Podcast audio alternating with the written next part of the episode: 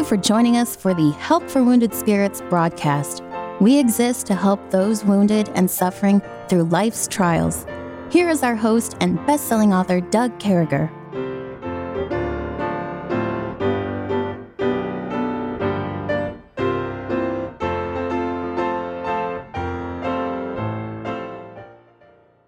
Great to be back with you, folks. I certainly hope this finds you well and in the arms of our Lord and Savior Jesus Christ. We move forward. Folks, I, I can't contain what's going on here right now. So, sitting right next to me is uh, Brother Kevin. We're in the same room, brother. Wow. I uh, pinch me. Is this Yeah. real?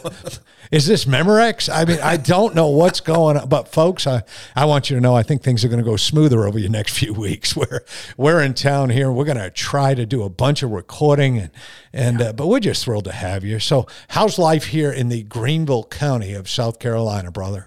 it is actually pretty awesome. I am enjoying the weather. I'm enjoying the the view and um, getting to to hang out with some great friends. Or I, I can't think of anything I'd improve right now. To be honest. Yeah, and here we are in the foothills of South Carolina, and and folks, one of the great things about living in upstate is uh, a little bit of everything's going on. And Kevin was a, a there a church that blessed him for his camper. He's in a nice wooded area. He's he's covered up, so he's not necessarily getting heat beat down on his uh, coach all the time. So we're just thankful for that. Well, we hope you guys are having an equally awesome time. Now we continue on with these fourth grade jokes or these fourth grade riddles or whatever the case may be. And uh, here we are. We have one now, and it's. Uh, so I'm going to ask Kevin this. He hasn't seen this because I have my commentary and my jokes open on my computer.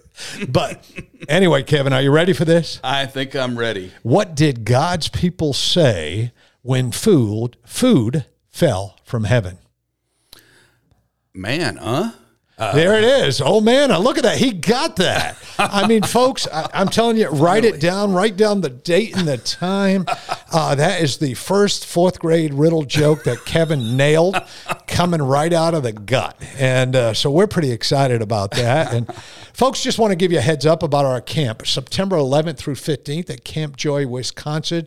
We'd be beyond honored if you would go ahead and call Camp Joy, Wisconsin, speak to Mr. Moore up there, and uh, set your time up and be with us. We want you with us. So we, we want to shout out again to Zach. And even in a little while, I think I'm going to call Zach and maybe put him on our next uh, broadcast here just for a few minutes, uh, uh, which shouting out to Zach Knight. I, I want to shout out to those of you guys who write us and call us and talk to us from time to time. So I'm shouting out to Heidi over there in Ohio. Hello, Heidi. And uh, thanks for listening. Shouting out to a guy named Bill who sent me a question and said, Are you guys going to be doing the life of Christ for a long time? Bill, I want you to know I think it's going to be several more months. I think we're just digging in. Bill felt good about that, by the way.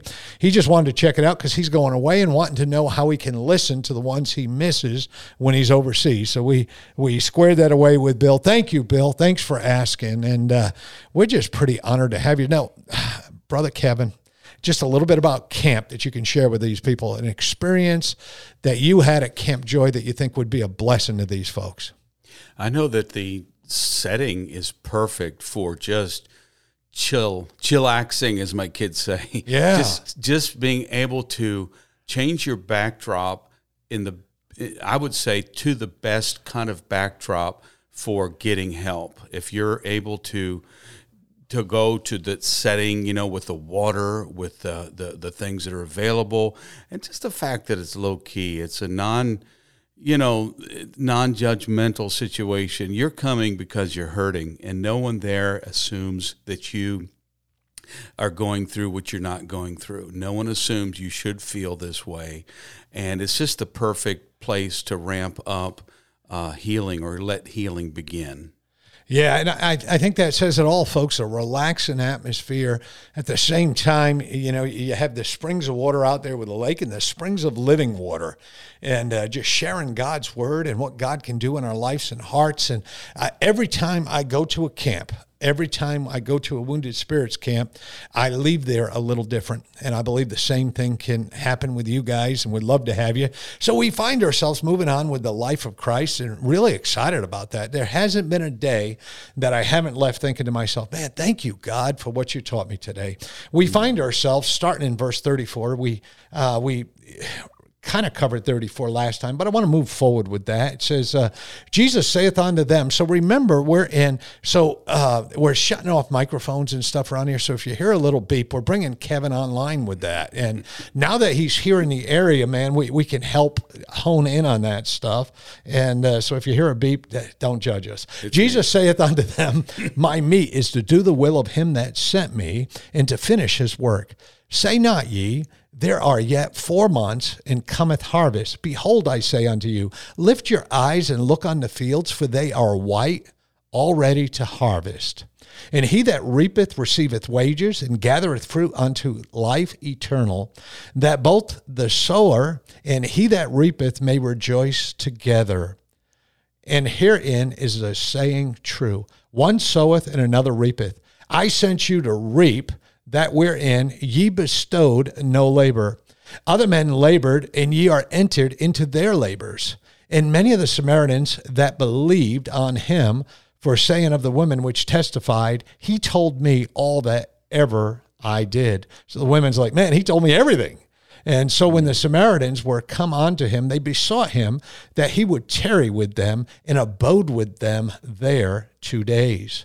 And many more believed because of his own word, and said unto the woman, Now we believe, not because of the saying, for ye have heard himself, and ye know. I like this stuff here, folks.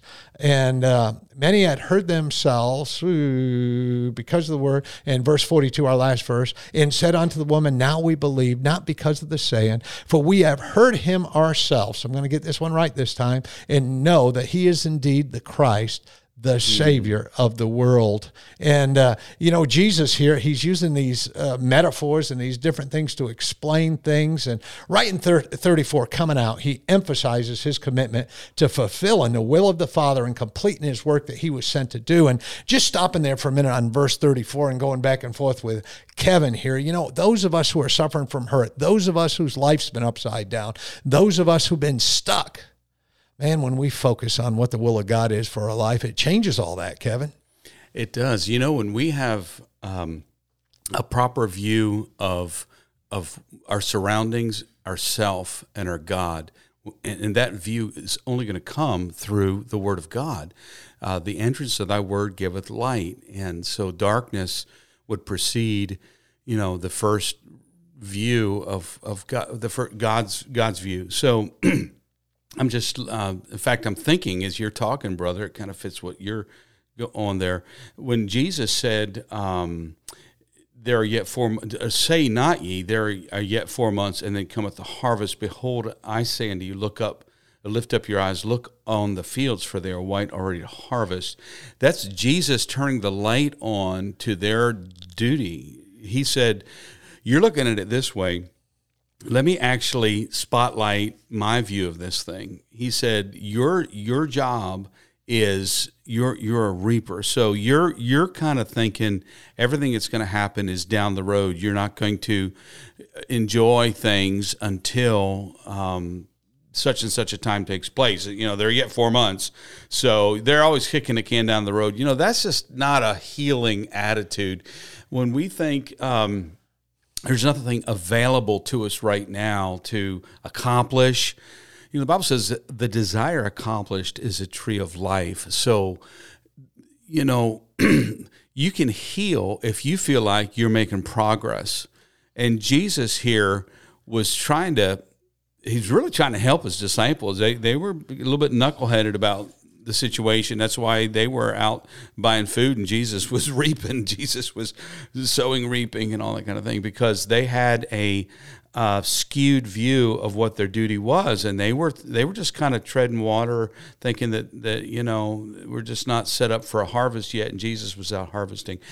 I look at this as something to encourage anyone that there's something today for them to dive in on you know, don't try to catch up from yesterday. Jump in where you're at and get to the fact that God says you, right now there is someone that I if you if you ask me, you know, show me someone that I can talk to, show me some scripture this morning from your word, fill me so that I can be poured out later on that is my task for today. I don't have to bite off the, the, the complete healing. I don't have to bite off my complete duty as, as, a, as a Christian, as a wife, as a husband, uh, as a student. Uh, it's, it's, I, don't stress it, man. Jesus said, don't be saying four months from now we're going to have this thing's going to break out. Look at what I've given you today. Do it. You know, I had um, I, when I was in college as a young Christian, I just was so overwhelmed. Doug, I went to the I went to the hospital, and um, yeah, I just want to say that God showed me a uh, His view was bite off today, and I went and uh, actually got on the dean's list because I was able to look at it a little bit differently. I know we're up against the clock, brother, but that's some thoughts. Some good thoughts, folks. Listen, we'll be right back. Hang in there. Good stuff coming. Thank you, Kevin.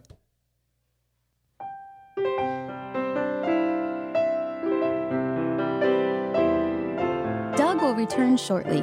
Meanwhile, you're hearing this music while radio stations are identifying themselves and broadcasting advertisements.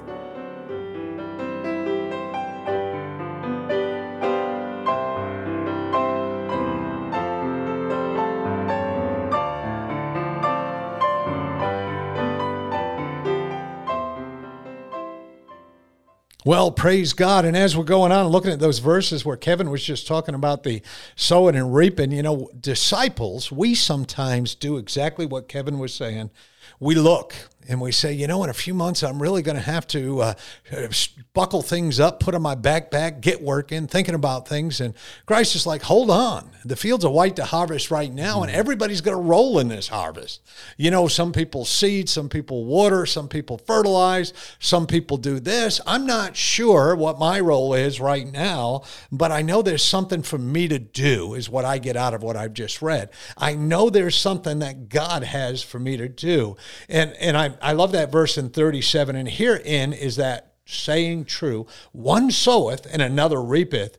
And uh, I sent you to reap that wherein ye bestowed no labor, but other men labored, and ye have entered into their labors. God has a lot for us to do where we're entering into other people's labors. And the ministry thing, well, uh, it's not awful long between times where someone will come up to me and say, you know, I was in church and I get that I'm messed up and I see this and and folks, you know what God's doing? He's letting me enter into another man's labor. He's letting me enter into somebody who was at church sharing with them and helping with them. And and folks, a couple points come to my mind before before we move to those next few verses there uh, to wrap this thing up. First thing that comes to my mind is no matter what you're doing in life, God has something for you to do, and it always involves a heart harvest. If you're out there working in a spiritual way for God, if you're out there talking to people and sharing the gospel and uh, just being part of that spiritual juju is happening and it's good. Things are going on that are good. And uh, remember, you're not only, sometimes you're called to plant you're not you may not be there to plant water into harvest, but you're always there to deal with the spiritual harvest. And and I like that. And then we look at 39 through 42 just quickly and many of the Samaritans of the city believed on him for the saying of the woman which testified. Remember the lady at the well got out there and said, "Man, he knew all kinds of stuff about me." So the Samaritans came out and they besought that he would tarry with them. Stay with us. We don't have anybody else around here who knows everything mm. about us. We have people people who think they know things about us. We have people who say they know things about us, but you're the only one. You've got to be God because you're the only one who told this woman everything about her without knowing a thing. You don't live here. You don't live next door to her. You've never been married to her. She's not your sister, that kind of thing. And said, and said unto the woman, Now we believe, not because of thy saying, for we have heard him ourselves and know that he is indeed Christ, the Savior of the world. So I want to take a second second here and ask you this question Do you believe he indeed is the Christ, the Savior of the world? Well, if you do, if you're like that woman at the well who life hasn't been great with, and hey, folks, everybody who life hasn't been great with, raise your hand. Kevin and I got our mm-hmm. hands up, and so does everybody listening to the radio right now. But when we know the Christ, we want to tarry with him for a while. We want to talk to him and love him and read his word and get his word. And then from an application process, Kevin, we want to apply that that, man, we can do something for God right now. Today, we can make a difference for God because the Holy Spirit of God is in us. It's not for what we have now No, it's that God that showed up at the well and made everything better. Yeah. Yeah, this situation here is so unusual with the woman at the well in that she had a sudden, everything suddenly changed, and salvation will do that. Um, but you know, she she became an influencer in her city. Her it says many of the Samaritans believed, and I, it, there's that verse that says uh, most of them, you know, a bunch of them came out to hear. Um, Jesus and and and then they believed and then they said to her, "Look, we're not just believing because of you. we're believing because now we have met this wonderful person. So he took two days, taught them, and I'm sure it was just wonderful. They got to watch him as he ate, drank, you know, food, or, you know, drank with them, so to speak, drinking water. Uh, you understand what I'm saying? He lived there with them for two days, and because of his life and his lips, they said, "We absolutely are convinced, just like you." So there's there's two things there. One is her life changed because she, um, you know, she did not sit on what what she what happened to her. Her yeah. her experience with Jesus Christ became a an open book. She's like, you need to meet this guy. If you knew Jesus like I knew Jesus, this this would be a game changer. And sure enough, it was. And then secondly, because she acted on what she knew and did not uh, hold it back, she bit off. You know, she she ate the she ate, ate a cow one bite at a time.